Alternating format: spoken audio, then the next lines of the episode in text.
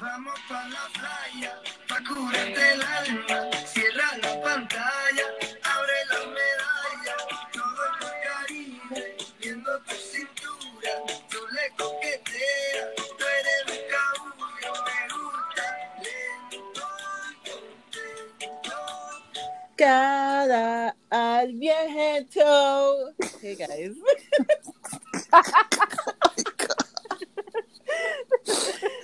Welcome to Sugar Free Podcast Miami. uh, I am your host, Millie Milliliter. I want to welcome. I was not back. expecting that. Me neither. I just do stuff. It's, I just do. I just do what like comes to my spirit, and that's what my spirit has right now. It has calma. Um, yeah. Welcome back, Steph Addis. Thank you. Hello.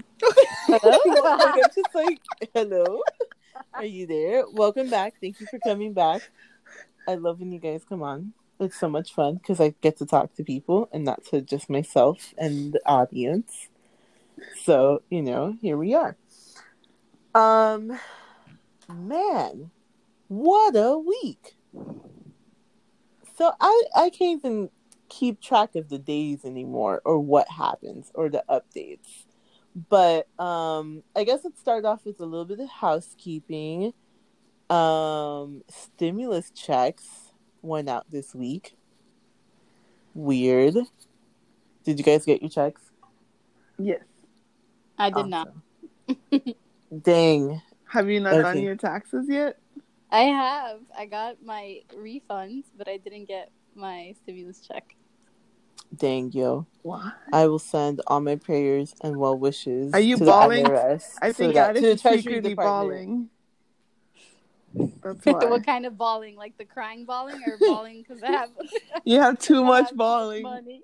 You're like, it 'cause doesn't I'm matter both. which one. A little bit of both. A little bit of both.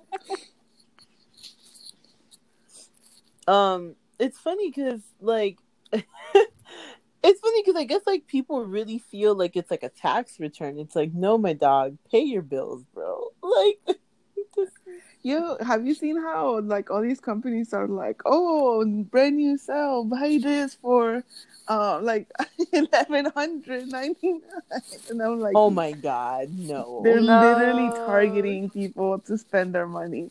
There was a, a Jeep under uh, a Jeep advertising it's like twelve hundred down for your brand new car, and I'm like, wow. oh my god, Wow. yeah, That's so broy. Like, yeah, okay, so I thought Apple was bad because you know Apple like dropped the information about the new iPhone yeah. this week, like I'm like, yesterday, really? Yeah, that's what you're gonna do? and Oh. and there's and I love how they're like, yeah, a cheaper iPhone. I'm like, where was this cheaper iPhone last time you guys released new iPhones? when the iPhones were like twelve hundred dollars.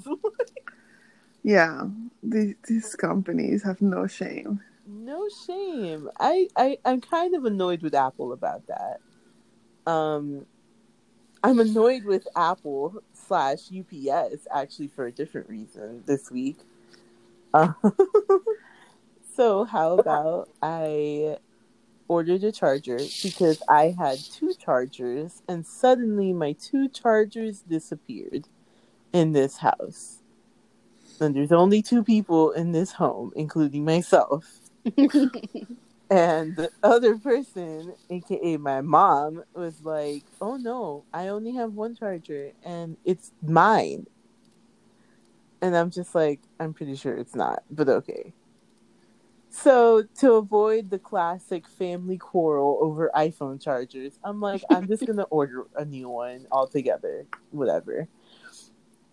And then, you know, me trying to be socially distant, I was like, you know what? I'm just to order what I can order online to not go to the store. So I ordered this thing online. It says, oh, yeah, it's to take like three or four days to get here. I'm like, okay, I can, I can hold out. And then Um, like the sh- you know, like when you do the tracking, the tracking was getting weird on Wednesday. Like supposedly it was out for delivery on Wednesday, and then it just never got here. And then the tracking was just like, oh yeah, check back later for updates. And I'm like, what? So then yesterday, Thursday, I go back and it's like out for delivery again. And I'm like, bro, when is this charger gonna get here? And then like around seven, I was like, let me check the update. Like, let me see what it says. And it says delivered. You guys don't know how many times I went outside to, to recheck for this package. they this package never got here and they claim What? they delivered it. Yeah. Mm, super shady. And then w- when you see where it was delivered, for some reason it was delivered to Doral. It doesn't say the address in Doral, but it just Oh says God. Doral, Florida. And I'm like, so you had to steal my iPhone charger? You couldn't go to the gas station and buy a five dollar one? You had to take mine? wait, so it got delivered to the wrong address? I can only assume. So why are they saying that it got dropped off in the right address?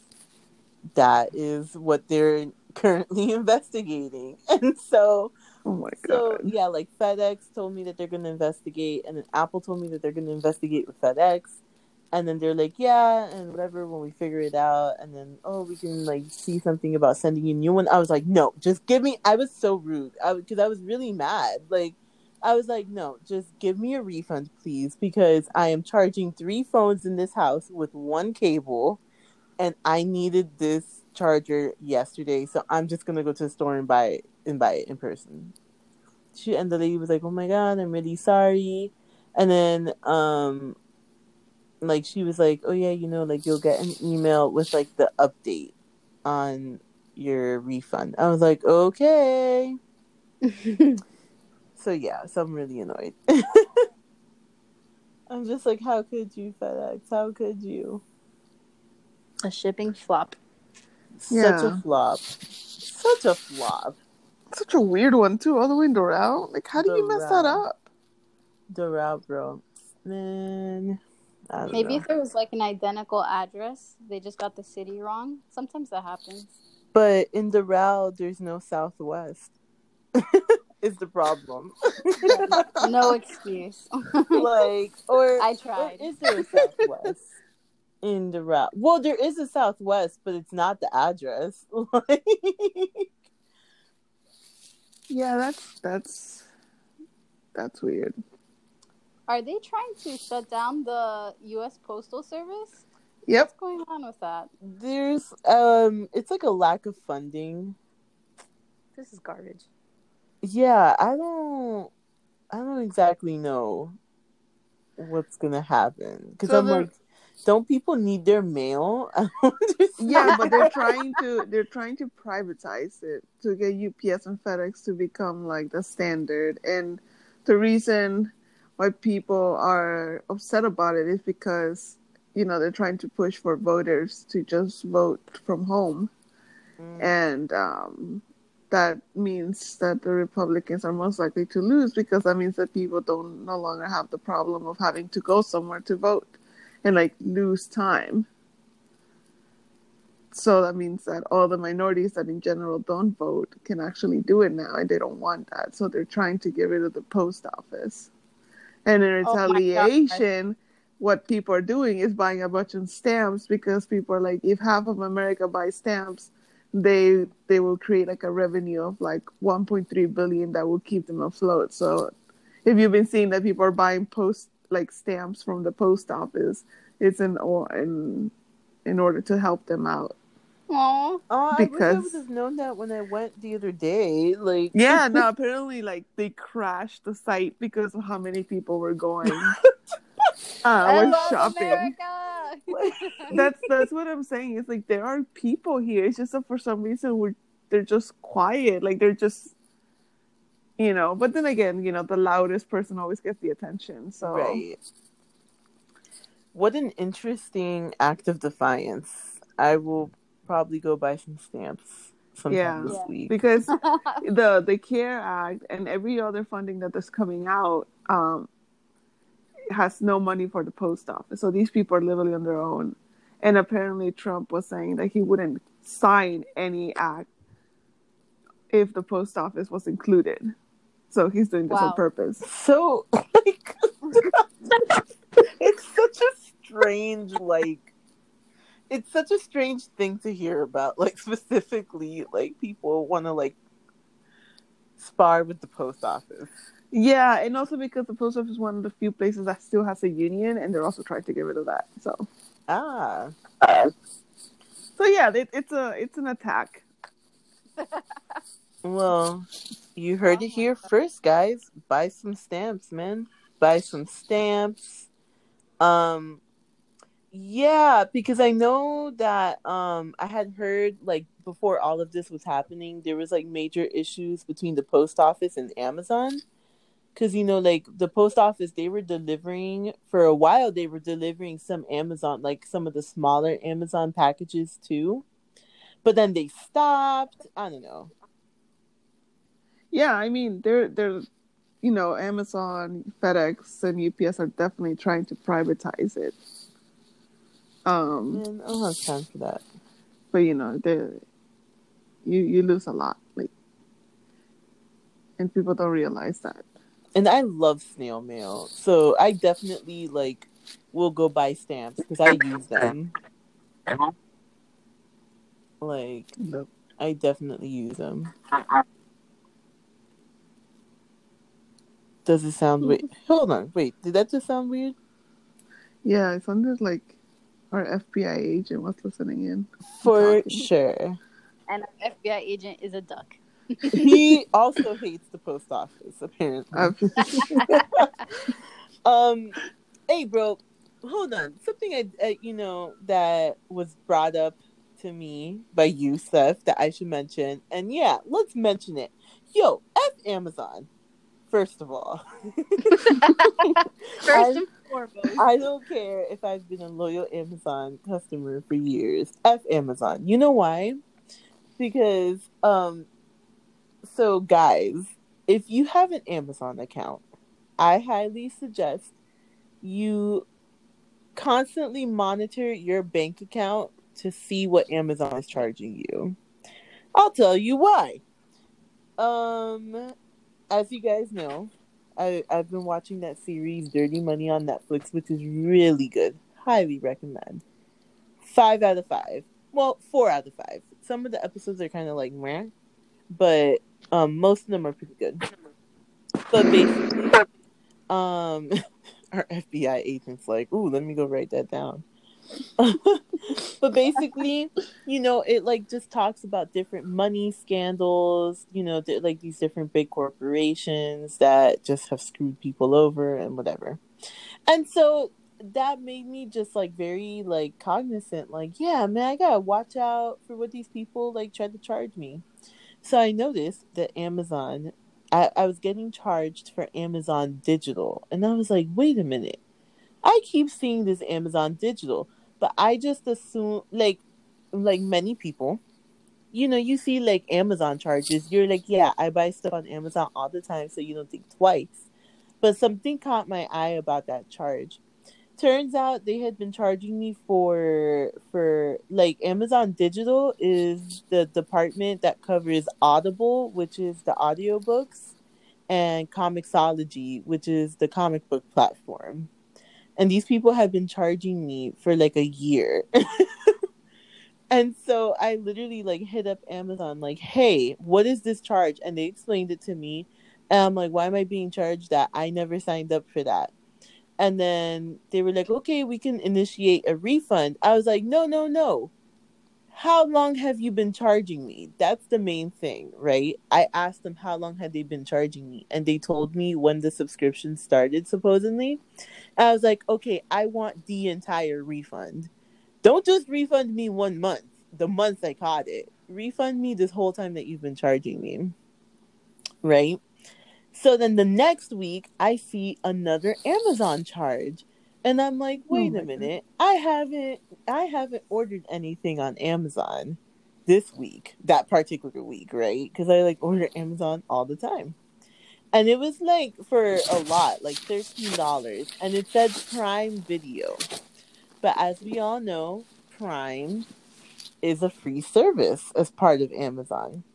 So I was like, okay, let me hit up Amazon again and ask them what this Prime Video is. Because I was like, maybe one of the 5 million people that use my Amazon account accidentally like ordered a movie with my card or something. You know what I mean? Like it could have been a lot of different things. And I was like, maybe me clicking around, I accidentally like bought a movie. You know what I mean? But I couldn't find like any receipts for it or anything. So I hit up Amazon and they're like, oh yeah, that's for HBO and for CBS. I'm like, HBO and CBS? Like I've never signed up for that. And they had been char- they had been charging me that for like three months. And because I was like, how long have you guys been charging me? Oh yeah, this month. And I was like, okay, I want the entire refund. And they give it to you with no problem. Amazon, you ask for a refund, you will get your money back. And this makes me feel like they do this shit on purpose just to see who doesn't catch it. So check out your Amazon. Like, or not check out your Amazon, check your bank accounts and make sure that you're getting charged correctly by Amazon, guys. That's my PSA. I'm to get down from this soapbox now. Welcome to my TED. Thank you for coming to my TED Talk. Thank you for coming to my TED Talk. Monitor your. yeah, bro. Amazon can be like. I have a feeling they do that because you know they make so much money. They don't care about giving me a refund. You know what I mean? Yeah, but imagine, imagine if like one million people get charged fourteen dollars Mm-hmm. and they don't notice. That A adds up quickly. A month, bro. A month. Like Yeah. they're fresh. They are freshly fresh. Like I just was like, wow. And um and the thing is, you know, I had already had that experience prior to this time um with Amazon Germany charging me for like 2 years. For a Oh separate God. for a separate account for what what supposedly was a separate account. And I was like no and it took me like the longest time to figure out how to get in contact with these people. Because they were like no you have to contact Amazon Germany. And I'm like I don't speak German and my phone doesn't dial out to internet. So what the hell? But yeah. So F Amazon. That's so random. Hmm. That's It is so random. random, but I'm pre- I'm sure they make so much money doing that. Like so much money. That's disappointing. Yeah, so yeah, because like that CBS and HBO, I was like, I know I didn't subscribe to HBO, and the only reason I know I didn't subscribe to it is because I used Prime to watch Curb Your Enthusiasm and Veep, and I can't watch the episodes because I don't have HBO, and I refuse to pay. I'm like, well, I guess I'm only watching season one. Like, I know. Did you hear that HBO is giving Veep uh, for free, right? all of it, the new episodes. I think so. I think this, that's one of the few uh, series that they're letting that they're giving out for free Oh for my people. god, I freaking love Veep! It's such a good. Sh- that show's hilarious. Like, have you guys watched it? No, I It's haven't. funny. Like, it's just really funny. And then you know it's HBO, on so list. lots of f bombs and stuff. And you're like, I'm pretty sure this is how these people talk behind closed doors for real. Definitely. It's so good. but um in other news, the big news today here in Florida is that some of our beaches are opening back up again. I'm super curious to see how it's going to work out. Um I know Jacksonville is one of the beaches that's opening. But it's so funny because my friend was telling me about how um they're putting like like the restriction that they're doing is like the times that you can go to the beach and they of course pick like weird times like the weirdest times to to to be able to go. So basically it's like you can go between like 6 a.m and i think 11 a.m and then 5 to 8 p.m and i was like yo if they were to do that here in miami i would like yo mandrugo bro. I would wake up super early to go to the beach for the first time in my life, I'll do it not for work. That's how dedicated I am to this. You're funny. But um so yeah, so some of the people up north are going to be able to go to the beach. I know a lot of people are very angry about it. I think it's good. Sometimes you just need to like despejar la mente. They have to be safe though. Like that's the thing. It's gonna be it. It. This is. I think they're testing it. They're like, Yeah. okay, Yeah, let's see. like. Let's see how many people come back in two weeks. It's like, oh, a massive spike in coronavirus in Jacksonville. Like, yeah, let, that let me tell you something. If there are any Floridians listening to this that have access to beaches now, let me tell you something. Y'all better be on your best behavior because the world, the country is looking at you to see if the rest of us can get our beaches back. And we want our beaches back. So please observe social distancing at the beach. Like that's all I ask. That's all I ask is for you guys. I feel like we are in school for real. Like please, you know when you have like that one little badass kid in your class that you're like, please shut up. Like please, like we are trying to go on this field trip. like please. So so yeah, Floridians, don't be so Florida all the time. I don't know, Because you know, Sounds like you're trying to take their freedom. man, Steph don't start with me. I just feel like news vans are gonna go park at the beach now to see what I, kind I of promise They're the you. ones who planned it. They wanted a they day. they want a beach day one, and they want to catch all the weirdest people at the beach at any given time. I'm telling you, they're testing that. That's gonna be like, let's see. hmm But beach characters are some of my favorite characters of all time. Like they're so kooky. Like where else would you see those people? Like if I saw that one of those people in the supermarket, I would feel uncomfortable. But at the beach, I'm like, no, it's okay. Um, yeah, It's true. If you go to the supermarkets close to the beach, you're like, oh my god.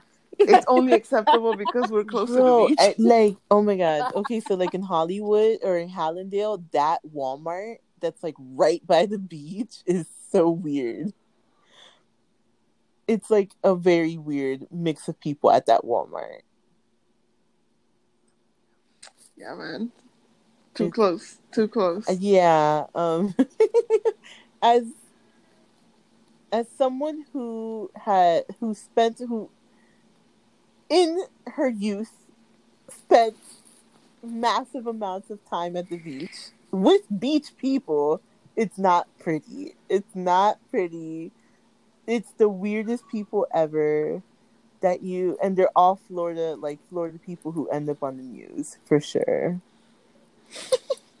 like oh my god i could tell you guys stories for days about like the weird beach people that used to be in my presence at one point it was Mm-mm. girl you you already know you already know and like you know of course each beach has its um has its like type right because like the south beach Isn't there a song called "That's My Type"? That's the Miami Beach. the, That's, uh, Saweetie, song. the Saweetie song.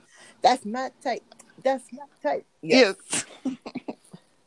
yeah. Like the South Beach people have like a little bit more like, are a little bit like slightly more refined. Like South Beach is like a mix. Uh, no, like South Beach is like the weird mix of like celebrities and then old Jewish people. And then of course us. but then you go up to like Broward and you go to like Hallandale Beach or like Hollywood Beach. Oof. There's all the There's Canadians. so many Canadians. so many Canadians. Um, yeah, so many Canadians, lots of Russians too. Yes. Um, and then the weird American beach people. Literally the only Russian I've known lived in Hallandale and Sunny Isles. I've never, I don't know if I ever have like known a Russian. I don't think. I met one. He was funny. I asked him once, I was like, Are you a spy? And he just shrugged and walked What? away. unsettling. That's a little unsettling. He's just like, maybe I am, maybe I am. Who knows? Pretty much. Um, He he hates you. He's like, God damn, I hate these stereotypes. like, Probably. I don't remember why we were talking about it, but it was like, Are you? And he was like, Mm-mm. And he just shrugged and slept away. I was like, like, herp derp, gotta go do my spy activities. I mean, like, I've met Russian people because, like, um, so you know, like, I have a Polish friend who used to live down here, and so she introduced me to this Russian East uh European market. And so I every like I used to go there more often, but every so often I would like show up there to get like Russian snacks and Russian beer. Because it was like they and and oh because at that store they sell like they sell like all the, like the German chocolate too. So like the Milka and like the Kinder eggs that you like now it's more common, but back then it was like really hard to find. So I would go up there and like legit stack up on chocolate and like cookies. but but yeah, so the beach is a weird place. So yeah, Floridians, please be on your best behavior this week so that the rest of us can get out of time out. Um and then that's also to the Miamians though. Like Miamians, once we do get the beaches, please don't show out. Like don't show out. don't do the thing. Just, you know, do your little family thing. You know, pack your spaghetti to go to the beach and and like just be chill and like don't be weird about it. It's not spring break. I know we're all mad about missing spring break, but we definitely have to be on our best behavior so we can get some of our activities back. This is gonna be interesting to see. I'm super curious. I'm very curious. I'm very curious. So yeah, so um Everybody, anybody who's been in public school in Miami Dade knows that this plan is going up in Yep. flames. We're failing this test. Bro. We're not passing. no, we're not. this But it's still fun to look at. this at. might be okay. Yes. It might be fine. It might be fine. You're like the dog meme. You're just like, this is fine. Everything's fine.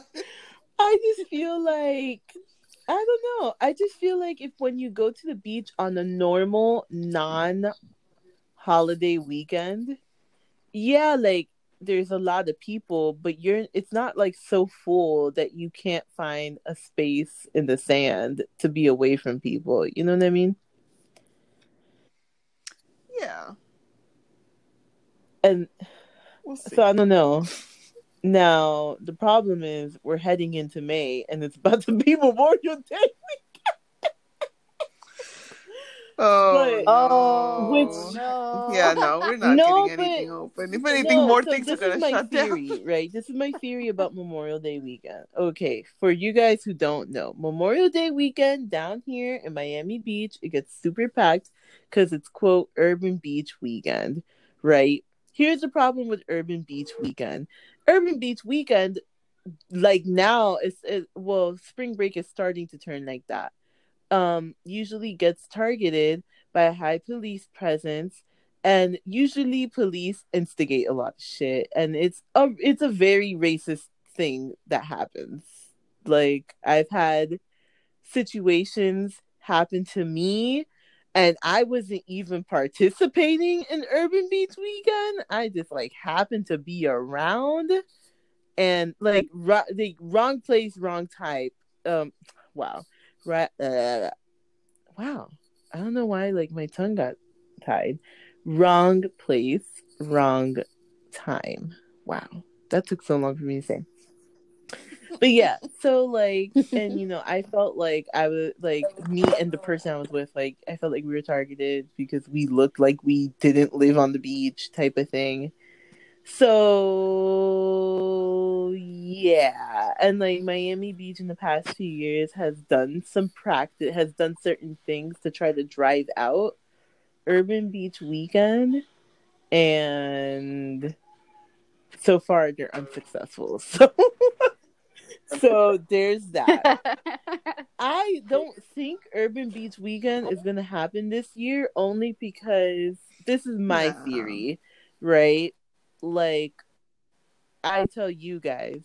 Yeah, like I want to figure out a way to have access to the water and like, you know, I like I believe like the cur like the curfews that they have in certain places are not that serious and like you'll be fine if you just happen to be like driving through an area but me personally as a black person i'm like i need to be careful because i don't need to give the police an extra reason to come and talk to me. And i think that a lot of people might be cognizant of that. And i'm pretty sure urban beach weekend is not going to go down. Yeah, because of so that. because it's like why why why do the thing but but yeah so i don't know i don't know maybe they won't give us the beaches until june maybe they'll be like you know what let's pass memorial day and then we'll just head straight into summer and call it Honestly, that's probably what they're gonna do. So there's that road trip. Anybody? Jackson. I'm just like let's just drive to somewhere and go to the beach. Um. Yeah, I don't know. I'm uh, like, how are you guys feeling about this? Like, uh, this social distancing, um, and like the current state of affairs like as far as like corona goes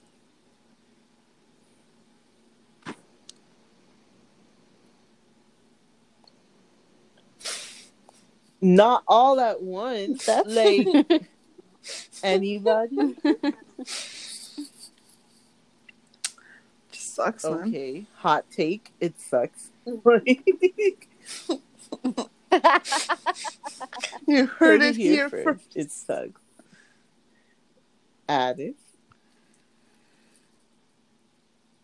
I'm mostly okay with it. I was telling my friend this is probably an unpopular belief, but if we were like if social distancing were uh, taken out tomorrow, I would be a little butthurt about it. Like if everything was fixed tomorrow, I'd be mad because I still want some time to myself. no, yeah, I definitely am like the opposite, where I'm like, well, well, You're I mean, like opposite, for right? instance, Yeah. if they start like opening stuff, I like I'd still be very weary, but I think you know you just like are aware, like situationally aware of your surroundings and like what you're doing. You know what I mean? Like now we're just more aware, so it's like hopefully people will still be careful, but definitely once stuff starts opening other places and I can like fly somewhere, I will be flying for sure.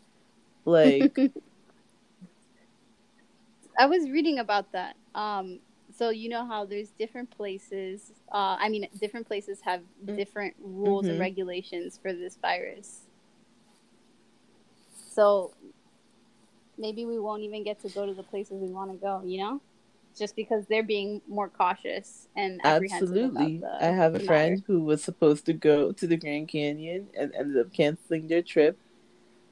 Uh, cause yeah, there's like too many like uh, like too many of like the parks were closed. Like yeah, there were there were some parks that were open, but it's just like very very um inconsistent. So and then as like right now, like things are changing day to day, so it's hard to plan ahead and be like, okay, well next week I'm gonna go to the Grand Canyon, I'm gonna hike, and then I'm gonna go to like Bryce or whatever. Cause it's like, yeah, by next week things could change drastically. so That's true. Yeah. so yeah, I'm you know I'm biding my time, planning my vacations. I've got like three different vacations planned already. I'm ready to go. That's good, man. My only issue is like, um, I don't like um, structure too much. In general, I- I'll like a loose plan. Like if someone were to tell me, um, you should, you should go and get some sun sometime this week, I'll be like, yeah, that sounds nice. But if someone were to tell me like, go get some sun on Thursday, I'd be like, What? no, you You'd thought. be like, no. And- Now I'm gonna stay inside. Yeah, I hate I hate structure. Yeah, don't tell me exactly one. Like you can give me some loose structure, but not anything specific. And um, during the quarantine, it seems like my days are starting to become more and more structured, and I'm just like getting a little bored. Yeah. and I don't like it. Yeah, like um yeah, it, it's funny because like I think for me like the structure has been so important. like to keep myself sane. Like just to feel like cuz the structure like I guess makes me feel like like it gives me like a little bit of a feeling of normalcy. So I'm just like, yep, okay, still waking up at the same time, still walking, you know, my dog, um, still having cereal in the morning for breakfast, and then I go and work upstairs, and and then I come downstairs for lunch, go back upstairs. Like I have a routine by now, and I'm just like, okay, yes, I need this routine. Like that's what I, I I've been needing. It's like a routine. That's good. How about you, Steph? Um, what about me? Like, are are you are you a, like routine person, or do you feel like um, limited? I guess during the quarantine because of routines, or I go it- through phases that I like routine and then I like non-routine. So I'm pretty whatever about it. I mean, I just it sucks that like little things are like an inconvenience. Um, like you know, you can't get into the grocery store without a mask and stuff like that that are annoying. But staying home, I I often do when I go into hermit crab mode. So it's like a longer hermit crab mode than usual. Right. So it's really not that bad. I mean, it's not the worst, but it's not the best. But it's pretty whatever. Do you do anything to um to like shake up the mood when you're feeling like pretty whatever? yeah, about my it, body or- shuts down and goes to sleep. It's like shh, shh, shh, shh, shh, shh. It's like chloroform. like John Mulaney, unexpected Mulaney. Shh, shh, shh, shh, shh, no, oh my gosh. And you're a horse. There's not supposed to be a horse in the hospital. It's a well, it's a Oh my little late for that. oh my God. That's so God, I good. love John Mulaney. But yes, I I mean, honestly, I think it's been pretty okay. I went. Um, the only thing I'm getting is like lazier about going out. So now I'm like, do I have to leave my home? No. That's the only thing I've noticed. That now I'm becoming a little more like, I don't want to get up. I uh like you know, I cannot handle this much longer, that's for sure. like, like this is driving me super crazy because for so many reasons. But yeah. Like I, no, I gotta get out of here. Gotta let me out. Gotta let me out of the cage because this is like freaking me out. and then you know, of course, when I go into the existential dread, then I can't sleep at night. So it's that's fun. Um. Oh yeah, so I was like listening to like um probably my favorite podcast, which is like Riverdale After Dark, which does the Riverdale commentary. But they also do commentary for like this other show um called Katy Keene and, and it's like, you know, it's like a New York show, like a New York like show about oh, like living your best dreams, living or living your best life, you know, chasing your dreams in New York. And then it's so funny because like one of the commentators was like, "Oh, you know, now we have all the time in the world to dream because there's nothing to look forward to when you wake up." And I was like, "Oh my!" I was like, "Yo, That's beautiful. I feel that so Oh, deep in my soul." Oh my Have you guys been having like weird dreams since this whole thing started? Yeah, I I can't remember them though. Like I wake up and I'm like, what the heck? And then they go away immediately. It's like this never happened. It's like now you won't even remember to tell your friends. Yeah, I'm like, oh come on. You can um practice waking up and like writing down the little bits that you remember, and the more you practice it, the better you get at like recollection of your dreams. If Yeah. you're if you're really interested. I'm trying to because a lot of my dreams are like, yo, I could make a blockbuster movie out of this. Do you guys believe in like lucid dreaming? oh yeah. So Mm, what do you it's mean? basically uh dreaming that you can control. So you're supposedly the theory behind it is that yes, you're like you get into REM, but then at some point in your dream you go to like that other stage where it's like like a little like where you're slightly awake, but not really. It's weird, but supposedly you're Hmm. supposed to like you be able to remember more of your dreams. You're supposed to be able to control your dreams. hmm I didn't think I didn't even know it was a theory. I thought it was just like a fact. This Well, just it's a that- thing that people people experience, but the theory is that you can like train yourself to go into lucid dreaming immediately.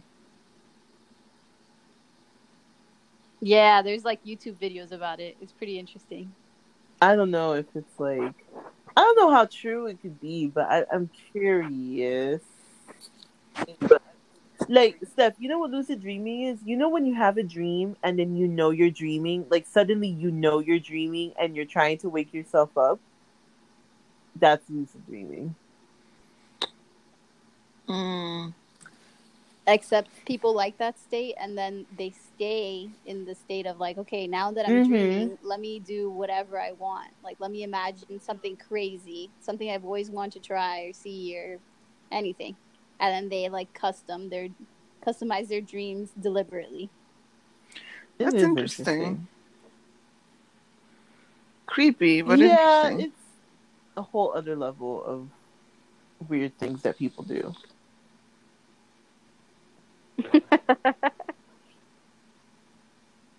I lucid dream a lot, but not purposefully, and I don't like it. So I, I always try to hate like up. when I'm in a dream and I'm trying to wake myself up. I feel like it gives me like anxiety in the dream.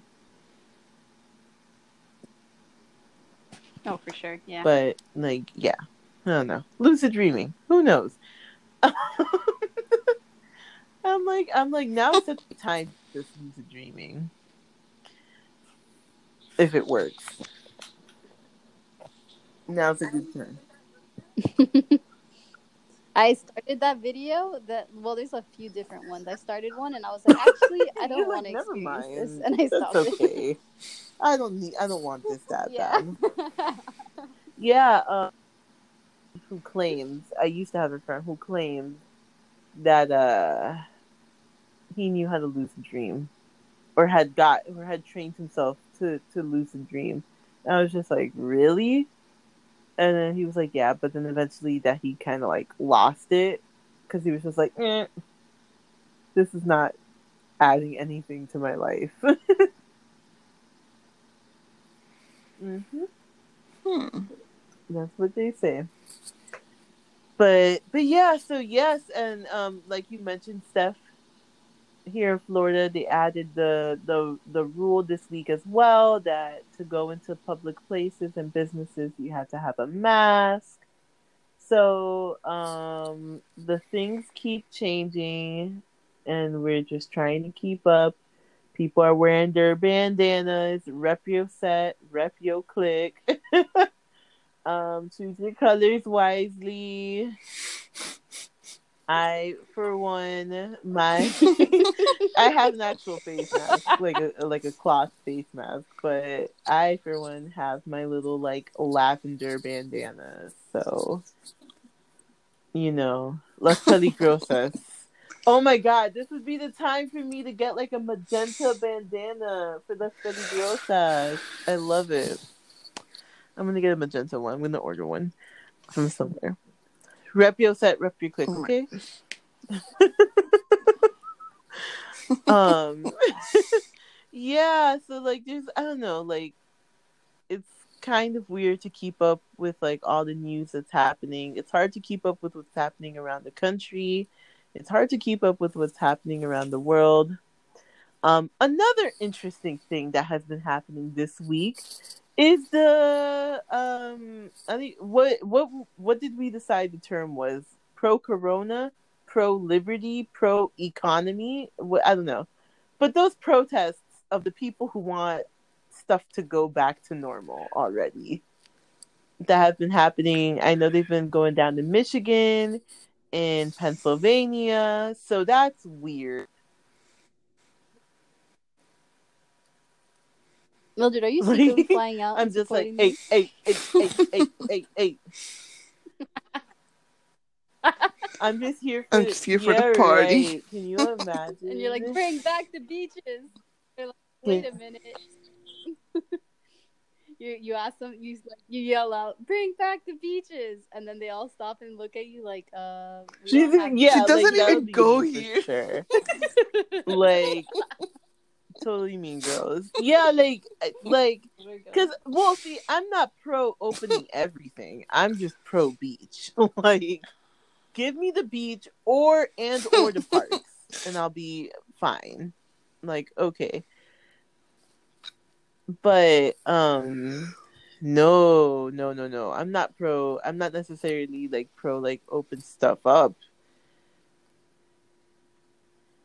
Like you can't open up restaurants yet because people will crowd.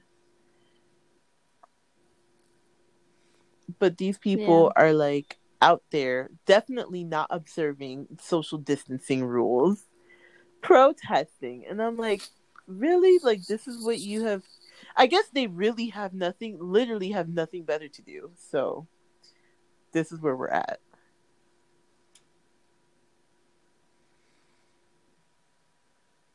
Very dangerous. Yep. Yeah. These people suck. I wouldn't be surprised if there's like a spike in um in cases.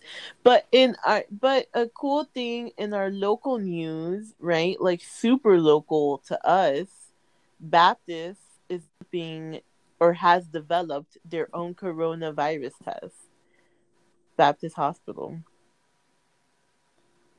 And they're one of like the few hospitals in the country that has developed um their own coronavirus testing um it, like and submitted it to the FDA which I think is so cool Like we should be super proud. Cause like that's Miami right there, and more than anything, that's Kendall, bro. Hashtag Kendall. Okay, good things can come out of Kendall. I don't know if that's good or Hey, not. we came out of Like, I'll Kendall, be very- I'll be super honest with everybody right now. I'm not sure if that's good.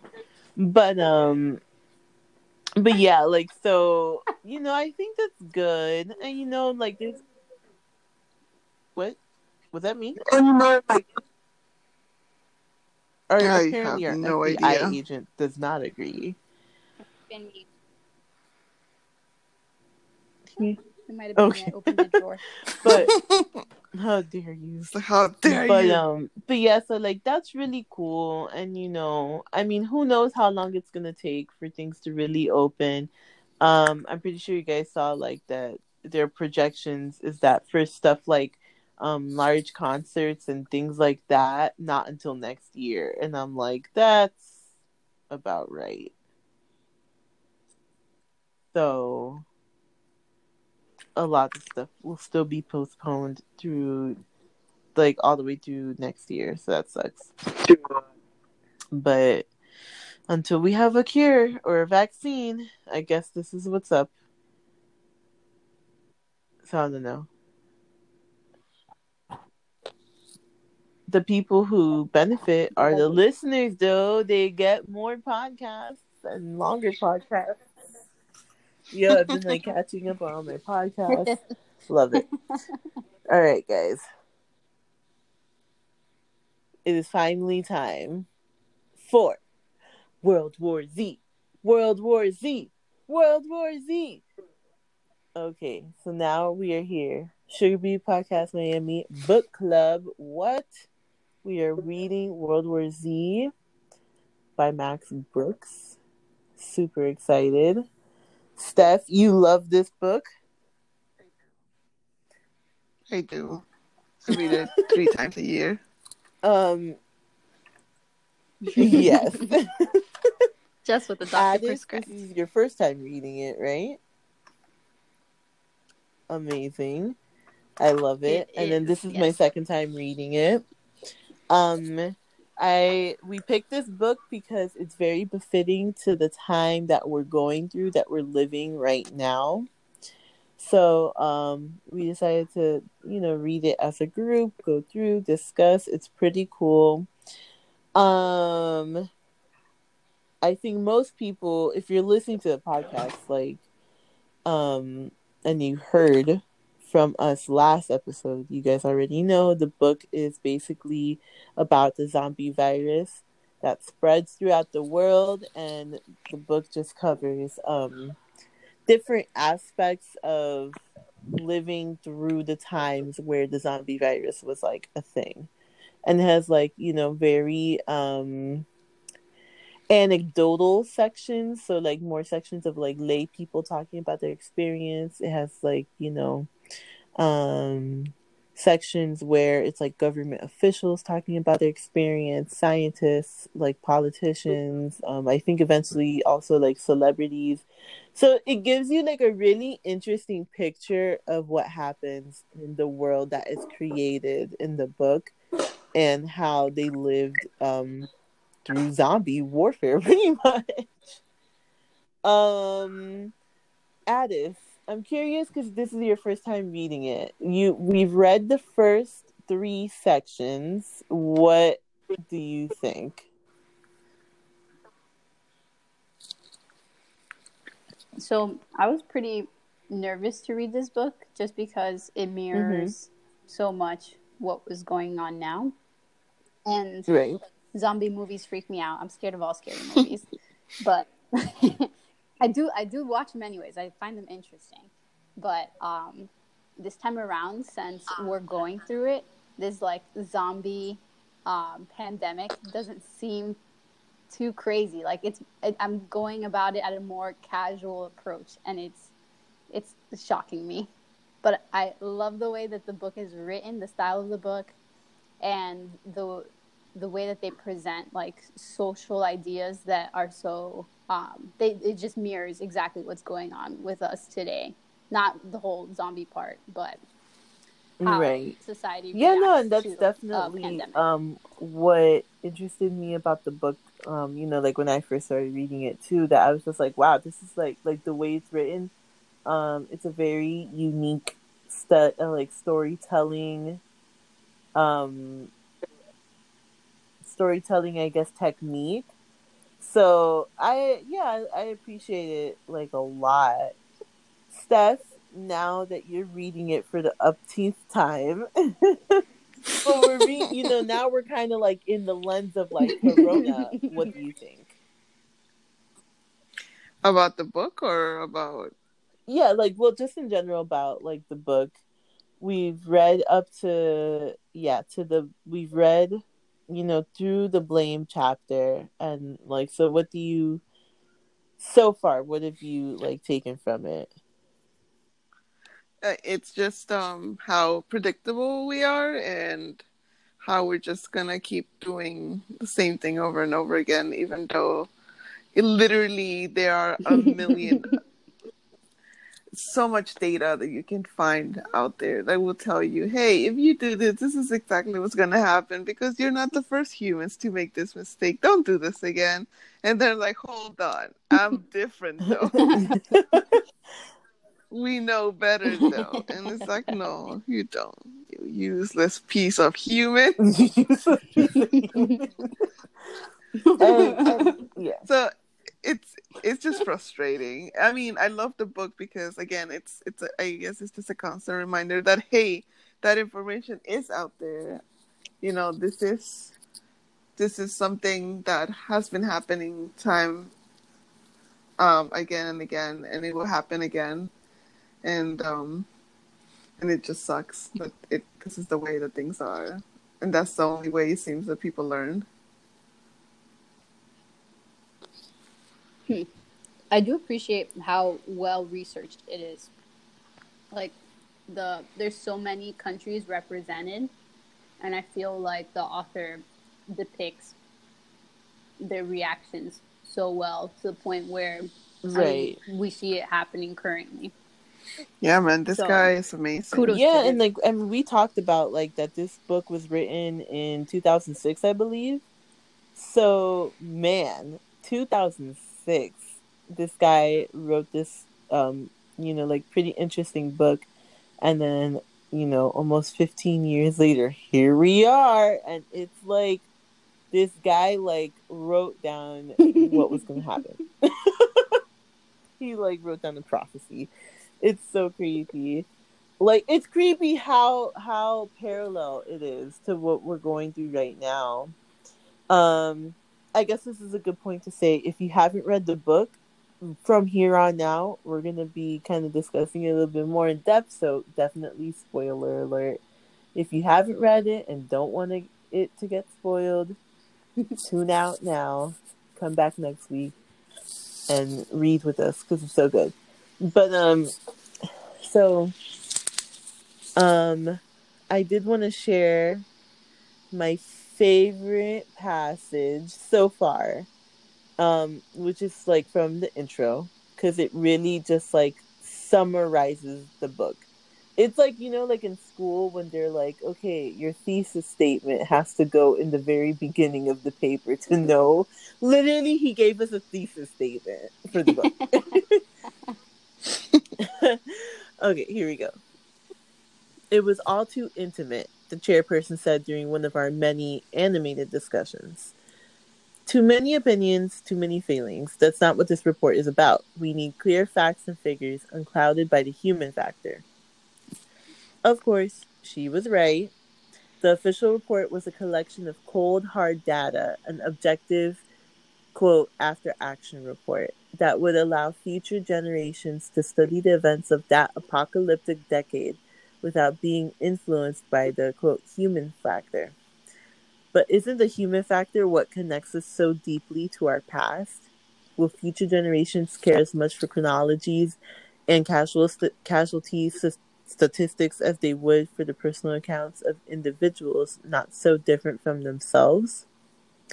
By excluding the human factor, aren't we risking the kind of personal detachment from a history that may, heaven forbid, lead us one day to repeat it?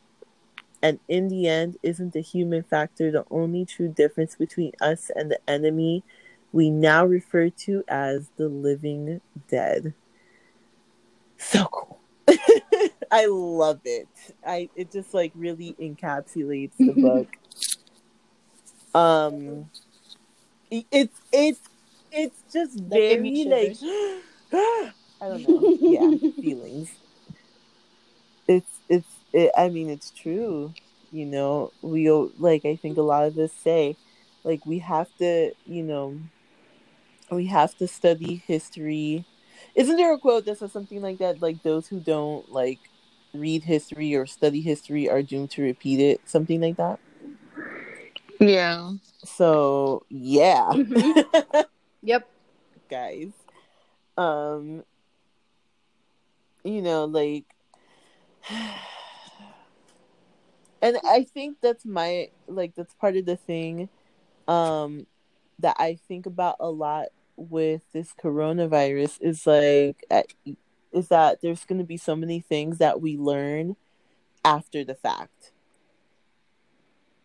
You know what I mean? But like going through it right now, it's just a crazy onslaught of information and misinformation. So and it's really hard to step it's like really hard to to step back and um have like an objective view on what's happening currently. You know what I mean? Yeah. so yeah we need to like definitely um read history right um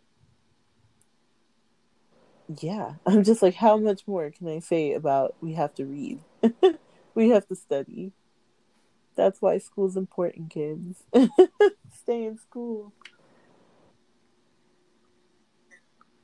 Yeah. I mean, yeah, it's school. It's the way, I don't know, society has us learning or not learning things. Well- I don't know. other thing, right? Like, um, you know, like that's the thing is that I feel like once you go through like public school at least and you go to college, you realize how much you really don't know and how much was like mistaught to us. You know what I mean? And so at Yeah. that point, it's like uh, up to us to like basically do independent research. Is like the way I see it. And so um that's what it comes down to. And I think now we see a lot of how inform- misinformation can do so much damage. like it's just crazy.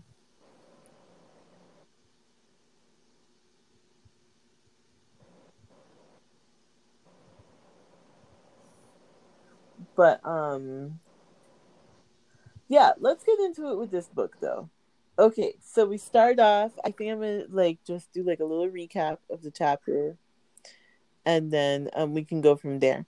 So basically we start off in China, right, in a small village.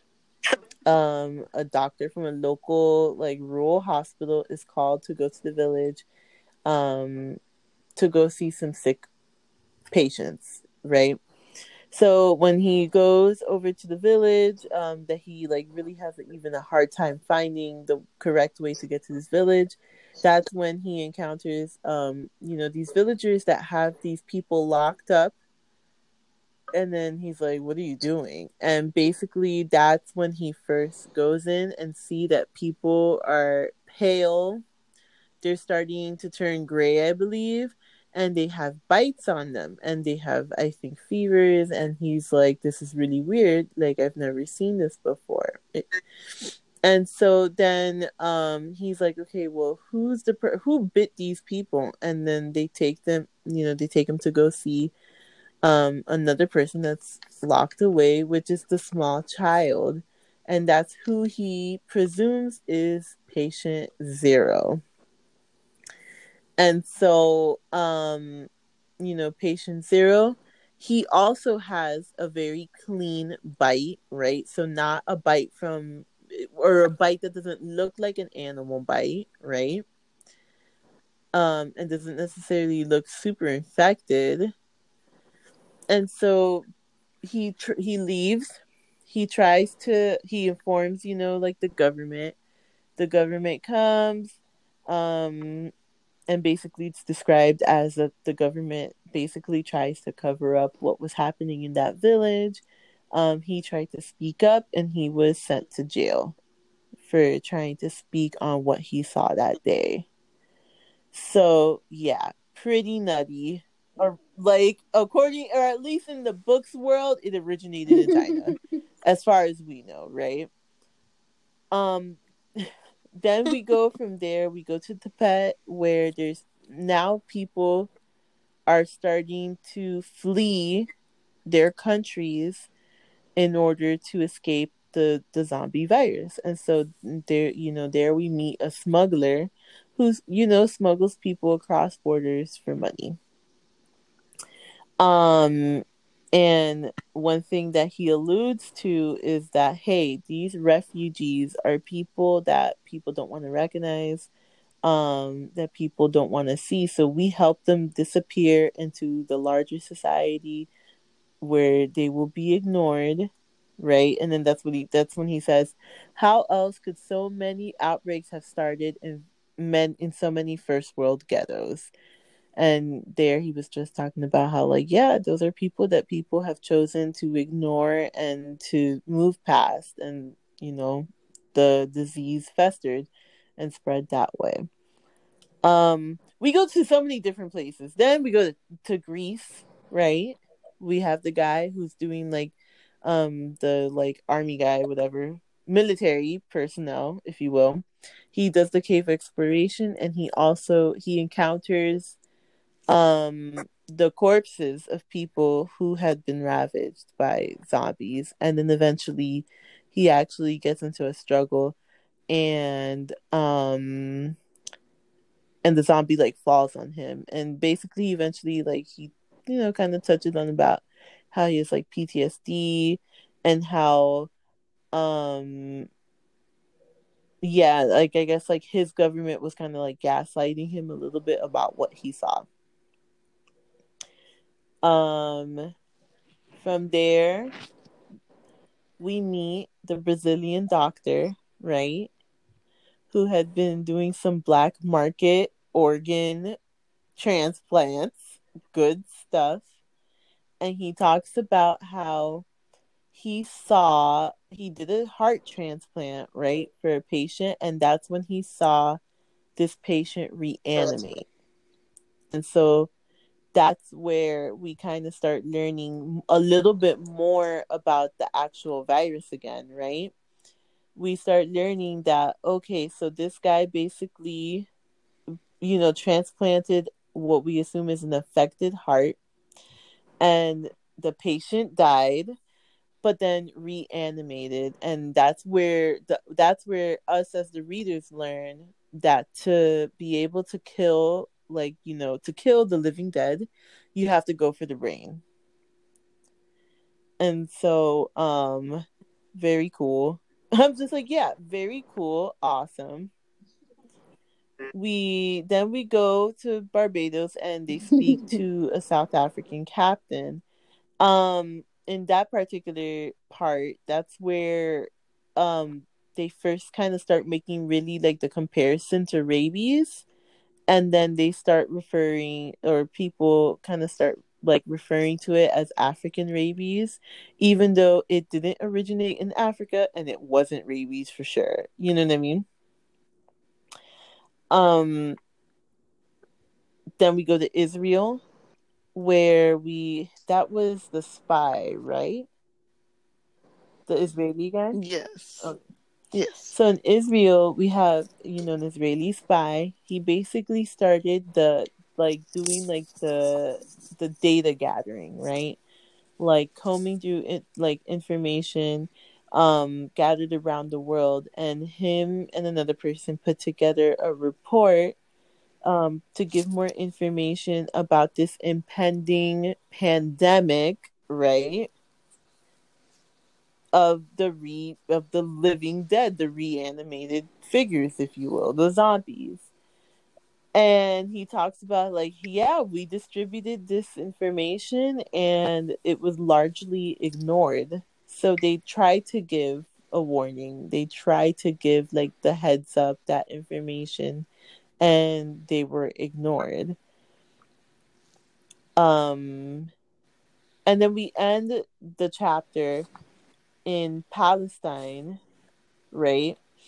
Where um basically I believe they were living in Bethlehem, but basically um this guy talks to his experience as a teenager about how um you know he, he hated the Jews and whatever like there was like that conflict but then how his family eventually eventually ended up fleeing their homes and ended up in what was a resettlement slash quarantine camp and their experience there. So we we see a lot of different parts of the world and their experiences.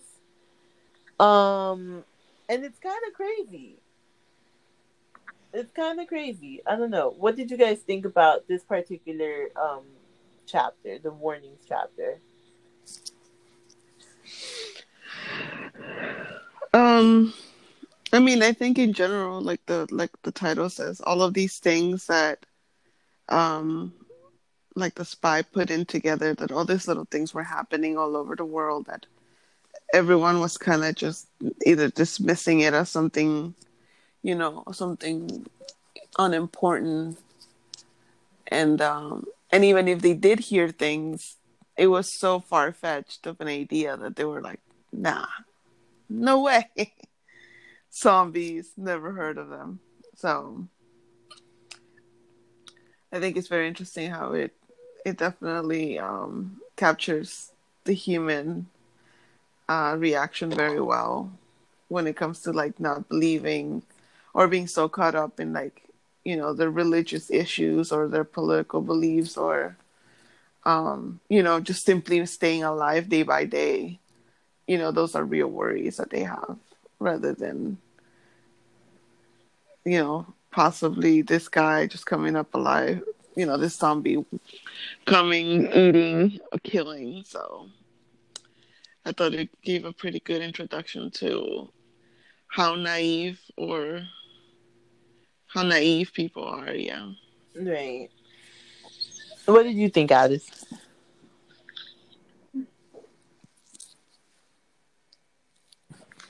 I thought it was so interesting to hear each one of them share their first encounters and kind of dismiss their role in the spread of the virus. And also, I love how he ties, the author ties, like what we experience historically into this Right. fiction uh, novel, you know? Just to see the the relationship Yeah, of I the two. Yeah. is also I totally cool. agree. Um, yeah, like like you guys said, it's interesting because um, and the way, of course, like the the chronology, uh, like the way that the author writes it out is very, you know, purposeful, right? He he writes the beginning parts of the chapters like yeah, like little incidences in different pockets of the world, right? But no one's really with the exception of like the Tibet guy, um, like the smuggler, no one's communicating to each other. So everyone's kind of de- like each country and each like little government is um addressing it on their own and they're not communicating to each other. And and yeah, like they're they're dismissing it and they're covering it up. Um but then it's cool when we get to to the Israeli spy because basically he gathered information from these countries. Like that's what he did. What he did was he gathered the, he took those like firsthand experiences that were that kept being put off and realized, wait a minute, there's a pattern here. There's something much larger like looming. And so I thought that was really cool. Like it kind of ties it together. So yeah, like super. I mean, For you sure. know, there's so much that can be said about. Hey, we need to pay attention, and um, you know, and like we've talked about this before, um, about like specifically um the Palestinian um chapter about how um you know like it's being like the you know now the guy is a professor but he's tell he's talking about when he was a teenager living with his family about how um there was a lot of information coming from Israel but they it was because it was their enemy they didn't want to listen.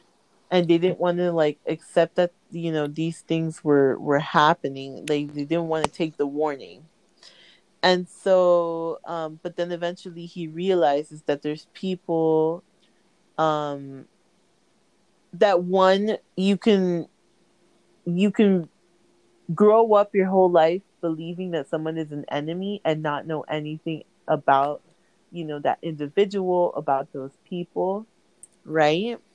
And that at the end of the day like we're all human. And so we're all in this fight together and so i thought it was really interesting to um to close the chapter on that note you know? Yeah, I, I did like that too. and you know i i don't know. I like that chapter. Then we go into into blame into the blame chapter which is a very uh i don't know what's the word i could use um it's a very charged chapter because they address so many different things that we could say a lot of different things about. I don't know. That sounded really stupid. Now I- I'm like, wow, that sounded kind of dumb. yeah, we could say things about these things. Um, but I guess I'm gonna stand by it. um. So, with the blame chapter, we start in Virginia, talking to the director of the CIA um and basically you know he's talking about like the CIA's role in um I guess like national security right and and he speaks to the fact that yeah like that they were dismissive because this was something so outlandish and that they had other things to worry about. Right? Um and then he kind of like um he speaks also you know like to just like the bureaucracy behind investigating certain things and vetting certain pieces of intelligence there's that. Then um we go to finland um to the other military person. I don't remember anything particularly about him tbh do you guys remember any that guy?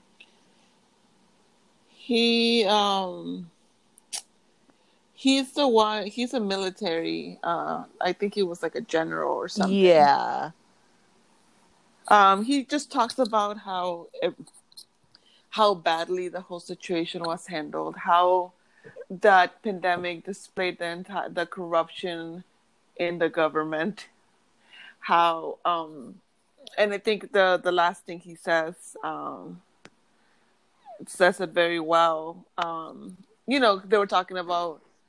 He talked about how people were upset of their revoking their freedom. Again, too many parallels.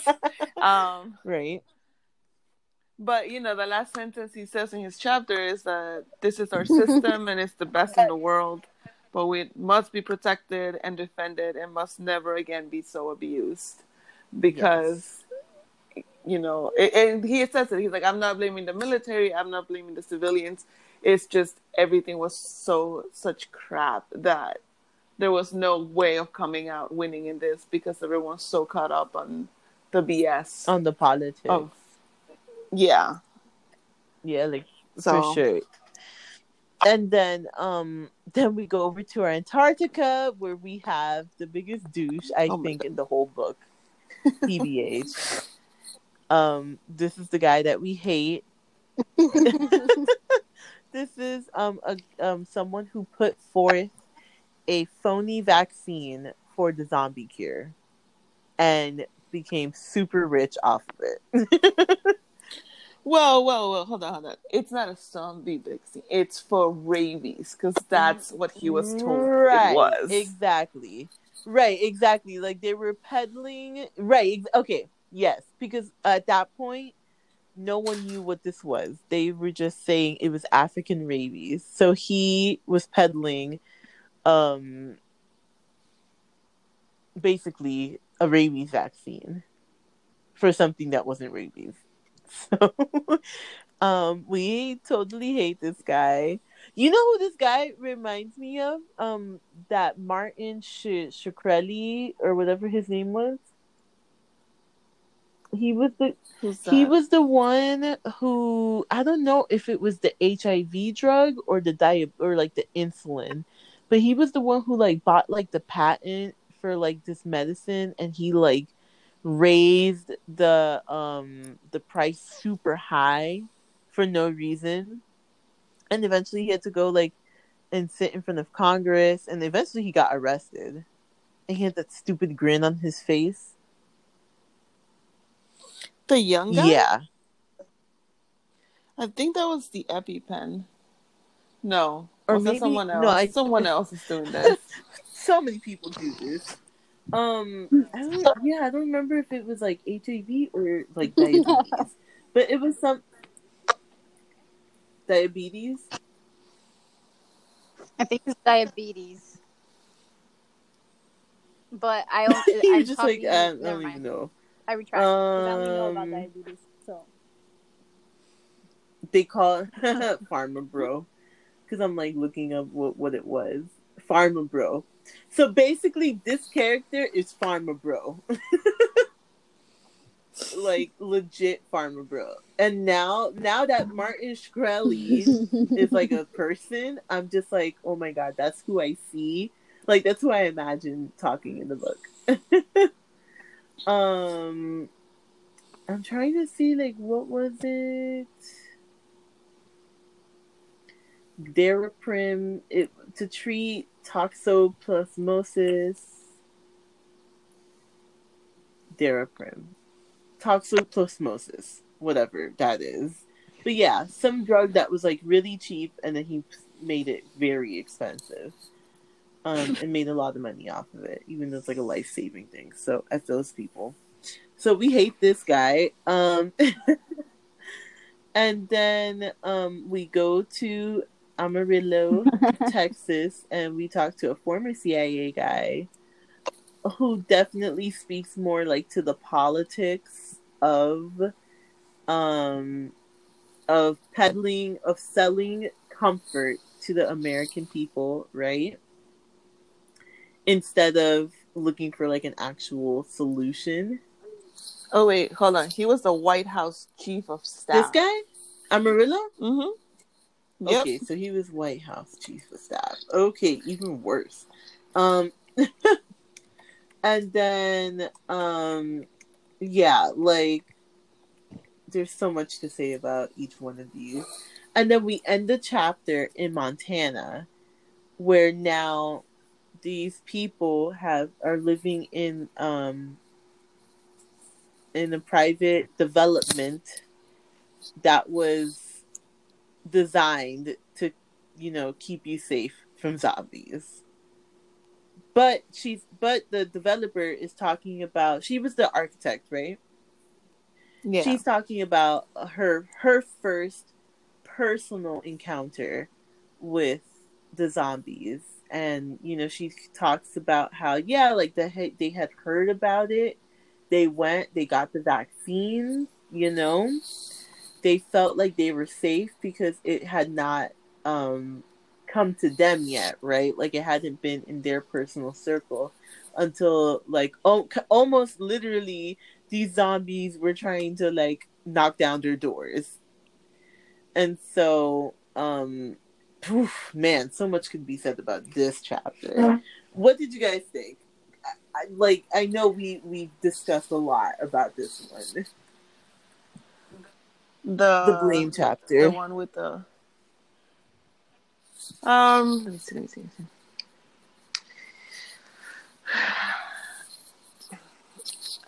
I like how, even though they're not really saying anything, but they're still sort of blaming other people.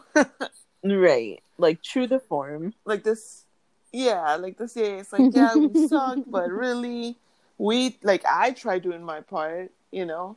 And then the general's like, I'm not blaming the people or the other one. You know, it's a matter of like I think in a sense they're all sort of uh, other than the chief of staff guy. I think everyone can can be honest and say, yeah, it was our fault. Like everyone kind of dropped the ball, except him apparently, because that guy's so right. He's so in the right that he, you know. um, what's what's the one? I don't. The CIA one was sad. The the vaccine one was interesting because you know they do that all the time. I mean, even now you know that medal, the silver, whatever mm-hmm. that a couple of weeks ago. oh my ago. God, this, this this this priest or the, uh, this yeah. Oh my God, the silver drink. That guy's so freaking crazy. Like. Yeah, and then you know he was like actually selling, saying that oh yeah, it heals it, and and people were buying it, and then and it was like thirty dollars. I. Uh, it's just so upsetting that there are people out there that are look literally looking to make money out of this pandemic. And that's exactly what's happening now so. Sucks. Right, you're just like yeah people are the worst. In conclusion. What we can take away. Um so one of the things um that was very interesting that like stood out to me one of the the passages was from the the finland guy. Um he's like in totalitarian regimes communism fascism religious fundamentalism popular support is a given. You can start wars you can prolong them. You can put anyone in uniform for any length of time without ever having to worry about the slightest political backlash in a democracy, the polar opposite is true. Public support must be husbanded as a finite national resource. It must be spent wisely, sparingly, and with the greatest return on your investment. America is especially sensitive to war weariness, and nothing brings on backlash like the perception of defeat. And I'm like, wow, it's true. It really speaks to the American kind of, I think, mentality. So beautiful. Yeah, I mean, I think in that chapter is the one that he's like, we want the big win, mm-hmm. the, the, you know, like the the showy one. The fact that we're like, hey, we made it. We lost a lot of people. We're still alive. It's not good enough. Right you know it's it's unacceptable. Like it still feels like a loss because it's not like a big win. Like a touchdown or whatever. Right. And like i think that it makes me think um a lot about these people protesting and um like the different the different approaches to this pandemic um throughout the world because it's true what the guy was saying about like the totalitarian regimes because in other countries you can do very extreme things and whatever they gotta do it. But like there's a lot of things that other countries have done that would not fly here in the us but also like they've been able to flatten the curve we presume. So it's kind of like, dang. Like a nationwide quarantine, we can't do. Like, that's not possible. Because I think people here would, like, lose their minds. Yeah. Again, because they feel like their freedom has been taken from them. Or, or, um, or you know yeah like different measures that like would be seen yeah as like more extreme like definitely would like not fly. And so and that's the thing about um i guess america's approach is that it's very politicized. And that's sad. That sucks you know because it shouldn't be like that. Yeah. and then um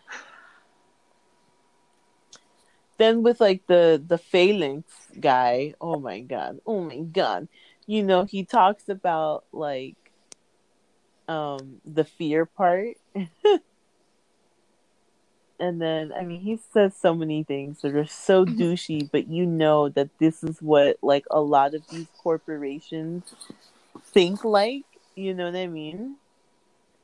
Um and basically he says like fear he used to say fear is the most valuable commodity in the universe. This blew me away. Turn on the tv he'd say what are you selling people selling their products? No. People selling the fear of having to live without their products. And i was just like i hate everything. Down with capitalism. But then i'm like okay not down with capitalism but man make it slightly fairer. Like you know? And and that's the thing though, like in theory in a in a in a in a balanced world, I guess you can say, is that the government's job is to regulate capitalism. So when it starts getting off hand, it can be, uh, you know, reminded, like tapped on the shoulder, be like, "Hey, cut Mhm. it out," or "You're going out," you know. But in order to have that, you have to have people who truly believe in what they're doing and truly are looking out for the interests of the American population rather than just their own bank Right. accounts. And sadly, I don't think we have many politicians, if any, honestly, that are that are like literally doing their due diligence as a public servant because that's what they are. All of these people are public servants. yeah that's why but they don't see it that way. that's why I think like you know yeah like there's these big corp like I mean corporations that are in the pockets of these like politicians. But at the end of the day like if the general population bands together like we can you know demand things change. It Yeah, but sadly, it, it's gonna take a zombie war or Mhm. an insane amount of people to die or another war for this to change. It just, I don't know, and maybe I'm just being super pessimistic, but it seems like that's the only way that people learn I mean that's why through being beaten Oh and my God. abused. That's why, and once again, that's why, kids, it's important to learn your history. like, learn civics, pay attention to civics, learn history, so that you can make decisions based, like, informed decisions. Um, but yeah, this fail, this phalanx guy like kills me. Um. and then the White House chief of staff, he says like some pretty um messed up stuff too. um and it so basically he's like so the the author or the reporter whatever he is in the book in the, the narrator if you will um he's like but phalanx didn't work right he's talking to the white house chief of staff and he's and the chief of staff answers him and says Yeah, and do you know how long it would have taken to invent one that did? Look how much time and money had been put into cancer research or AIDS. Do you want to be the man who tells the American people that he's diverting from from either one of those for some new disease that most people haven't even heard of?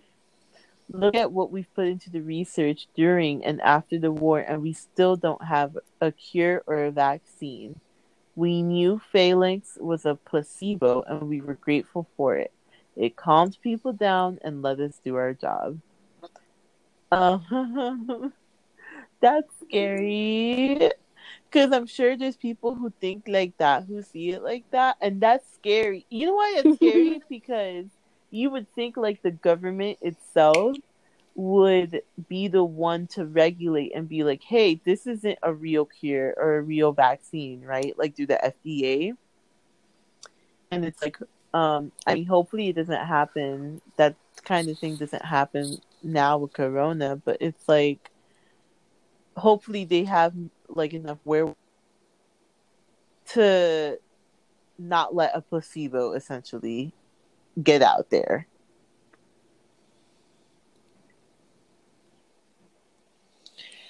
But I don't know.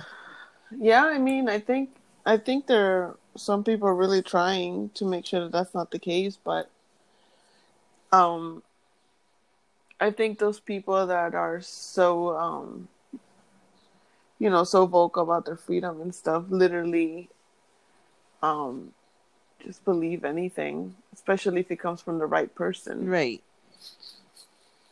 So it doesn't matter if it's if if that person says it's not a placebo and it is, they'll believe that even though there are regulations saying, "Hey, this is not So a legitimate scary. thing."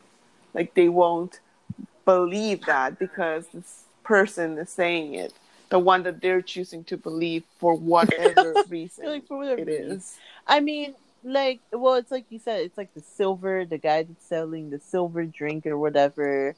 Um, you know, the president touting hydro, hydro um, chloroquine, even though it hasn't been proven to do anything just yet.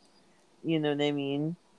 Um, like, did you ever get? Did you guys ever hear about like those people that were like, yeah, if you point a hair dryer into your mouth, that will kill the coronavirus in, that's in your throat. People were gargling bleach. Like ridiculous. Like how? So yeah. So like, yeah, Yeah. that's concerning. That that's that's concerning. But then again, why are we surprised? Right now, the population don't believe in vaccines. They're all like, "Oh, it's BS. That's gonna give your kid autism." You hate your kid so much because it was born with a defect that you want to blame someone else for it. Like nowadays, it's becoming such a norm in certain places that this is another another one that's like, "Ha, you see, I was right." It's another fake thing. I mean, we're talking about the Oh 5G God, the towers effing too. How 5G. they're saying that the 5G towers are sending ray signals to your um to you to get coronavirus. It's like really. Like yeah, If you're talking about radiation signals, everyone has known that already. Yeah. and we get it from our phones. I think they're like microwave, uh, the same thing as a microwave. or Also, yeah, microwaves. That's like a low level of ra- radiation, if I remember correctly. Yeah.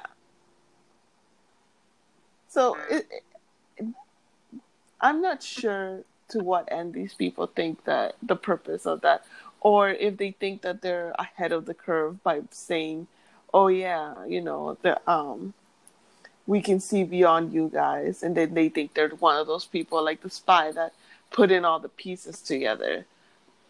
So it, it's it's a careful line just trying to see what are facts and have an unbiased decision rather than go and find everything that you see will support your whatever your point of view is and just focus on that and ignore everything else because it doesn't fit right, your exactly. storyline. And that's what a lot of Americans are doing right now. So Scary, that's bro. scary. Scary. Um, and then the White House uh, uh, chief of staff says something else. He's like, he's like, so you never really try to solve the problem, and he answers, "Oh, come on, can you ever solve poverty? Can you ever solve crime? Can you ever solve disease, unemployment, war, or any other societal herpes? Hell no. All you can hope for is to make them manageable enough to allow people to get on with their lives. That's not cynicism, that's maturity. You can't stop the rain. All you could do is just build a leak on the people who are gonna vote for you. Or at least won't leak on the people who are gonna vote for you. Which I was like and that's like my whole thing about like the people politicizing corona because it's like they're not acting in the best interest of like the general population or of the people they're like acting in the best interest of the people who they think is going are going to vote for them and that's not cool Yeah, and that's why. Yeah, but and and that's the thing. It's like, okay, for those of us who see that, like, what what can we do about it? we have to vote pretty much How they're trying to literally kill the way the one of the best ways to vote mm-hmm. in the United States, where people don't have to take a day off work. They can literally just do it at home and call it a day. And they're trying to give it of the system that can do that. but people have to like reach out to like their congress people They do, and but like in a massive so so unfortunately right now what a lot of people do is bemoan and like and complain on social media which sometimes works. But that's not that shouldn't be like the main way of communicating with their politicians but it's starting to become that way. But then what happens with social media is that it starts kind of going through the court of public opinion and then it kind of derails the message a little bit, I think. Or it can derail the message. It can it It does, and that's the thing that I'm like, it, it shouldn't be like social media shouldn't be a platform to, you know, where you're doing, where you're relaying political views or your point of view. But it's it's like it's like if I- half of these oh. people who have all these like political things to say were to copy and paste and just send that into an email to their representative, we could probably get a lot more done. yeah, I mean, that's something that I definitely need to start doing. Just have them on my standby emails. Like, okay, let me see what I'm gonna write about. Just like write it like a journal. Like, dear diary, you guys are the worst.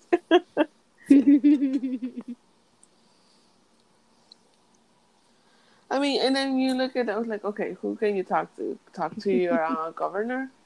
Um. DeSantis. Hey, governor. Hello, governor. Um. Hello, governor. Please stop. Um, it's like, what are you doing, dude? like so. Yeah. Well, I will say in our local elections, the the election for county mayor is coming up, so that should be very interesting. Yeah, I remember we we were supposed to go, to, that. the ah um, you know what i had forgotten about that we were supposed to go to the to what was it the debate Some yeah, stuff. that would have been that But would've all been of so that got cool to go canceled. to. but hey let me tell you so far the only person that i've seen that has been super vocal during this corona thing is um commissioner danielle um levine cava some very I have to read Um, into her. so I met her once. She's nice. She's a nice person. I don't know. She supports like a lot of um like ageism stuff, so stuff for old people.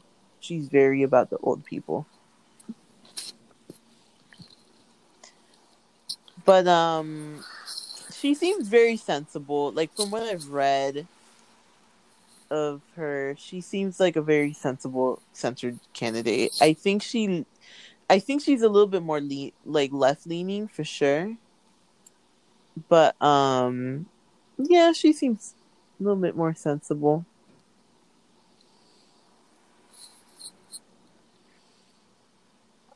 Definitely gotta look into that. Mm, When is that coming up? yeah. Is that, That also in November? I mean, I like. I mean, I would like. I'm curious because I haven't seen any of the other candidates for mayor saying much. Like, so Danielle Levine Cava, when all this Corona stuff was happening, she was calling for um the governor to find a way to get more testing.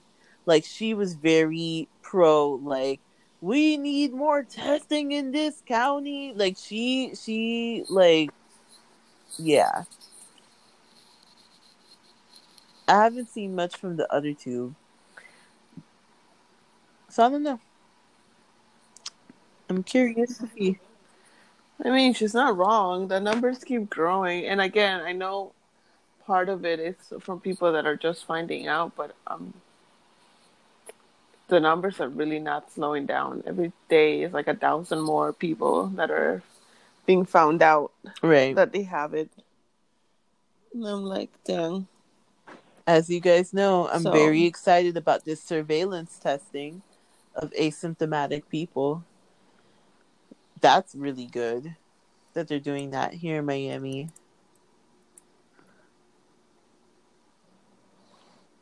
Yeah.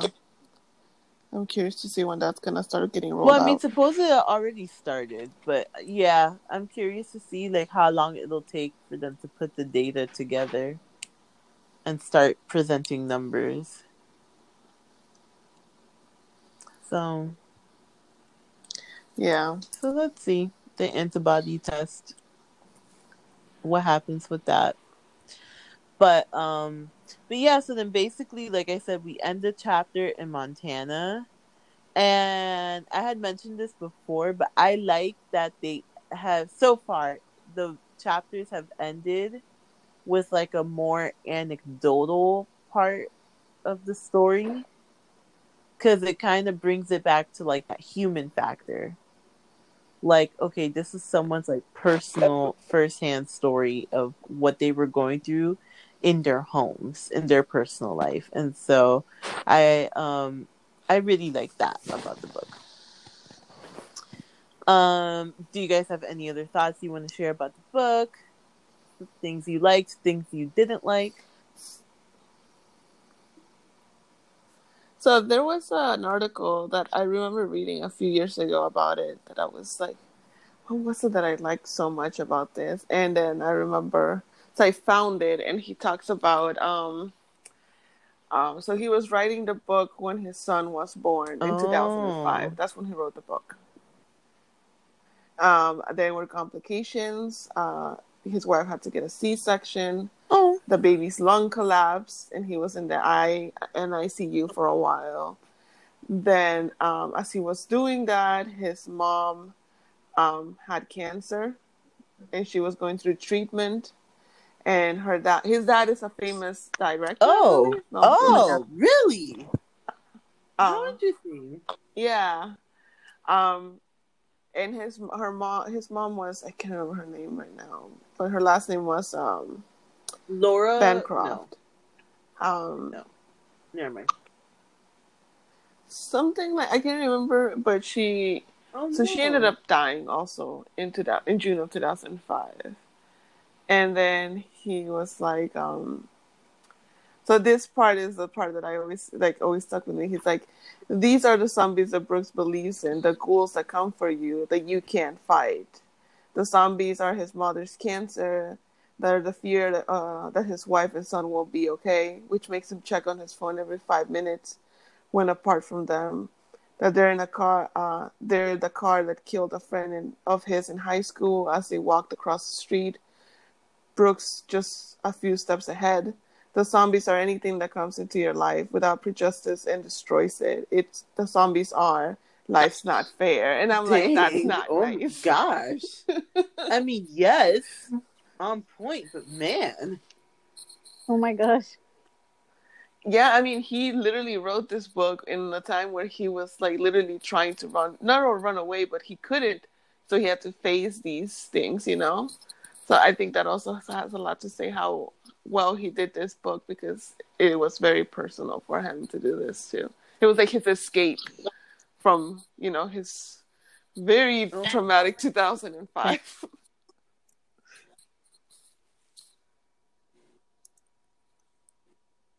That explains like how he's able to mm-hmm. um capture those really um heartless um characters. You know, the quotes that you mentioned, Mildred, are the same one that I uh that stuck out for me just because they're they're right. so harsh, but they have literally, like, truth such hurts. truth. Yeah.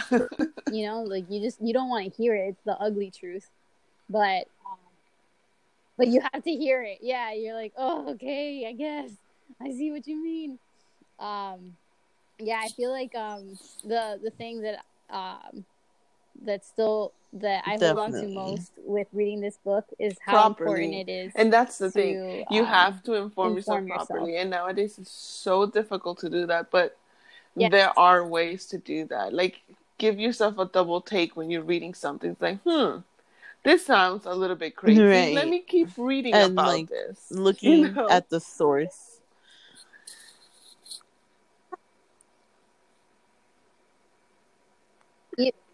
Even then yeah it's good to read a lot of different things just to see what's out there like i wouldn't have known about 5g if it wasn't yeah, man, that's what I'm telling you. I, I went on a on a like pit of just ignore the despair because.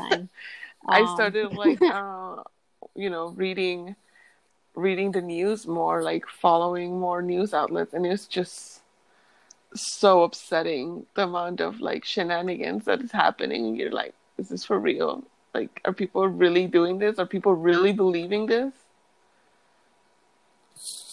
Yeah. But it's good to know so that way um when someone asks you about it, you can say, "Hey, um this is like everything I know about it and these are the the holes in these Yeah. um stories or whatever It- it is." You know, you have to know about it all. Is the point. And then you have to be able to tell what is um what's Right. factual and what's not. So you have to like cross reference it with other sources to see if it lines up.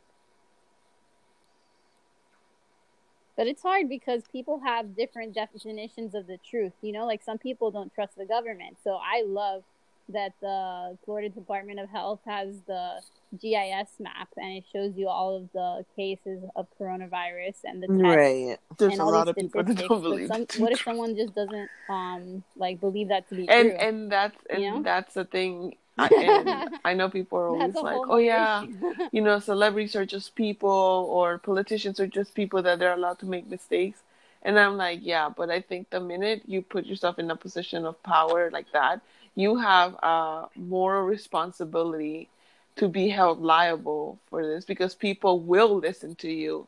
You know, it's not just, oh yeah, you know, you get all the fame and glory or all the money or Mhm. all the corruption from some politicians. It's a matter that you are responsible for these group of people. Like they voted for you. So you. You know? when Trump was first running, um, hmm and Def- when he first, the first first time, when he was like, "Oh yeah, um, you know, like saying that like Mexicans are drug dealers and rapists," and then threw Jorge Ramos out of like the interview, or whatever.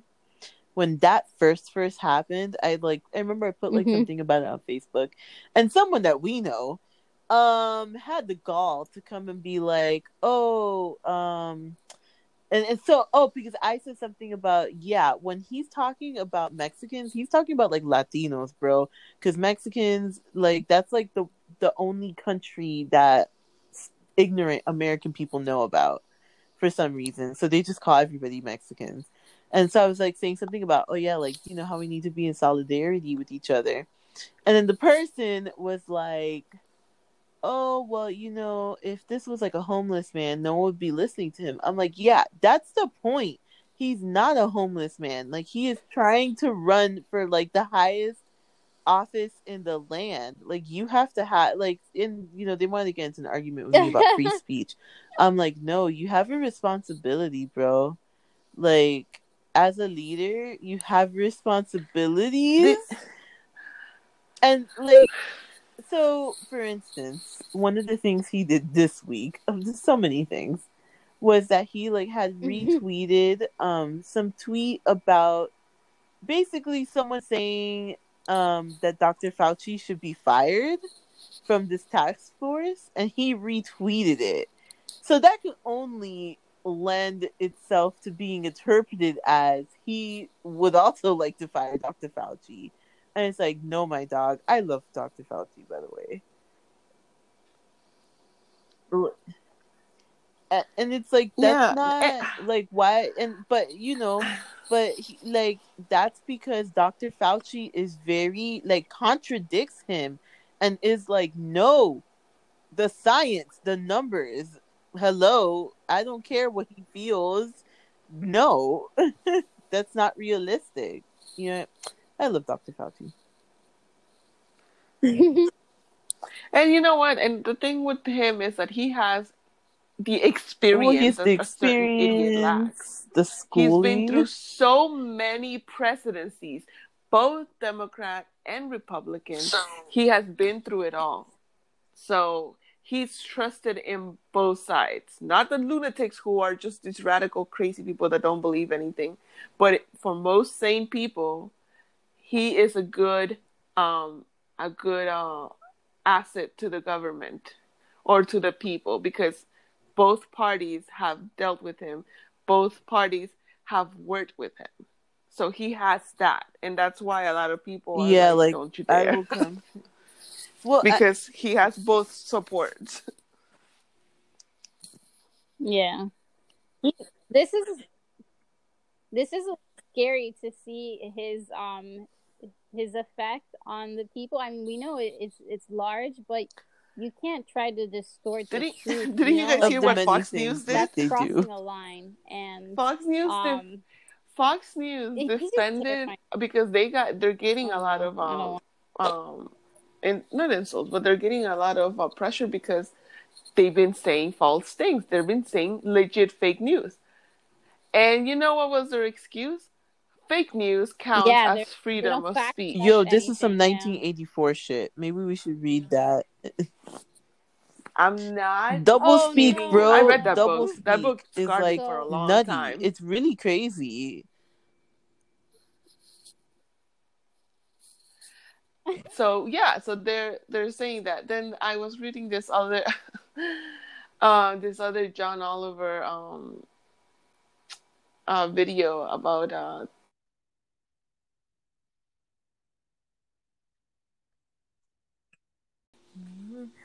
Okay, all right. Yeah, we got kicked off. We're back. FBI agent, there's no stopping us. We're getting this information out there.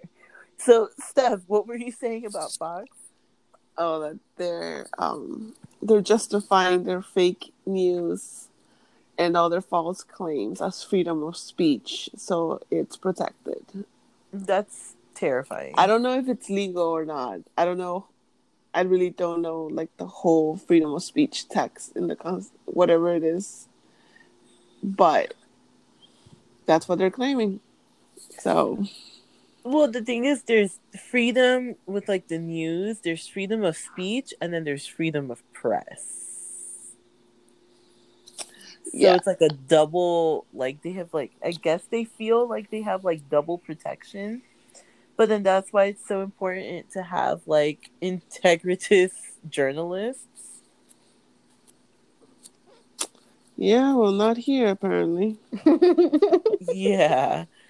Um have you guys ever seen that little chart that it kind it tells you um where on the political spectrum certain news outlets fall? No. Yeah, it's really useful. It's super useful. But yeah, I basically um tend to stick with like Politico, PBS, BBC, pretty much. Um but yeah, it's a really cool chart. It it like shows you like set like so many like dozens of media outlets, and it'll like tell you it like it's like a little graph that shows like okay like if it's like left leaning, if it's more moderate, if it's um right leaning. It's really good. It's a really useful tool, and they update it every so often. So it's not like just like oh yeah something from like two years ago but you know like these things can like change so they update it every so often so i like it it's cool i'll share it you guys on the instagrams but um any other thoughts about the book Everyone should read it.